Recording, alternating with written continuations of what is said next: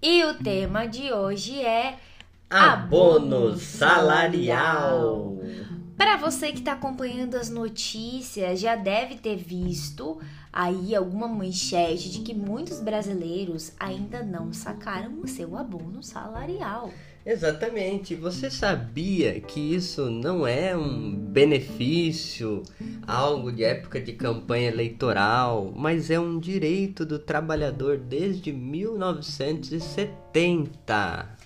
É, galera, o abono é uma espécie de 14º salário pago aos trabalhadores, tá? Nem todos, a gente já vai falar quais são os pré-requisitos, mas você pode consultar se você tem dinheiro para receber de abono através do site da Caixa Econômica Federal ou do aplicativo da Caixa o Caixa tem. Também você pode ir até uma agência se você preferir, a gente vai deixar os links na descrição. Mas agora explicando para vocês quais são os pré-requisitos para receber o abono salarial que pode chegar, né, a um salário mínimo. Olha, essa grana pode fazer a diferença. Coisa boa, hein? Imagina você, querido e querida ouvinte, ganhando mais um salário mínimo. Tenho certeza que com essa inflação, meu filho, vai ser muito bem-vindo esse dinheirinho, quem sabe para você começar aí a fazer a sua reserva de emergência ou pagar aquela dívida que tá tirando a sua paz, né? Ou até começar a investir. É, por que não, né, gente? Por que não? E quem tem direito a esse abono salarial? Primeira coisa importante entender que o trabalhador tem que ter uma carteira de trabalho emitida há pelo menos 5 anos. Esse é o primeiro pré-requisito. Então, se você acabou de tirar a sua carteira de trabalho, você ainda não tem direito a receber o PIS. O segundo pré-requisito é que o valor do seu salário não pode ultrapassar dois salários mínimos por mês. Então, se você ganha mais que isso, você também já está automaticamente excluído é, desse é, benefício desse direito, tá? E Augusto, uma coisa muito importante para os nossos ouvintes saberem é que nesse ano de 2022, qual vai ser o ano usado como base para ver quanto o trabalhador vai receber?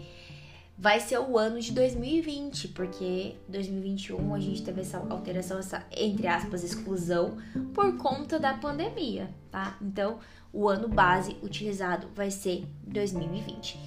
E a pessoa, gente, ela tem que ter trabalhado pelo menos 30 dias com carteira assinada, tá? Então, 30 dias seguidos ou não. Então, não adianta você é, ter carteira emitida 5 anos, mas você traz feito um período aí de experiência de 15 dias. Aí você não vai receber o seu abono. Então, não se iluda, tá?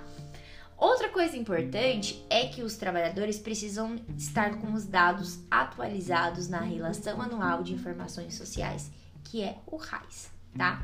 Então, se você tem dúvida, consulte os sites oficiais, entra no site da Caixa Econômica, a gente vai deixar o link aqui na descrição, tá?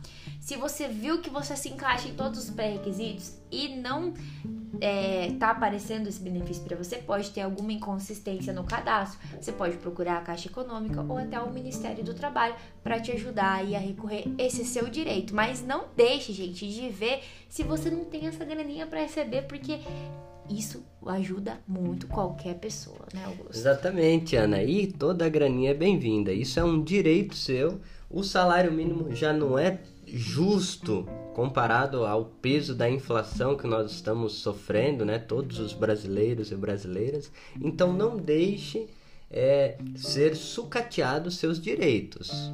Porque se você não vai atrás de receber o seu abono, gente, esse dinheiro não fica disponível para sempre. Tem um prazo e depois ele vai ficar aí nas mãos da Caixa Econômica Federal. Então vá atrás, verifique. Na dúvida, sempre olhe se você tem direito. Nunca é demais, né? E este foi o seu Minuto EFV, feito com muito carinho para você. você.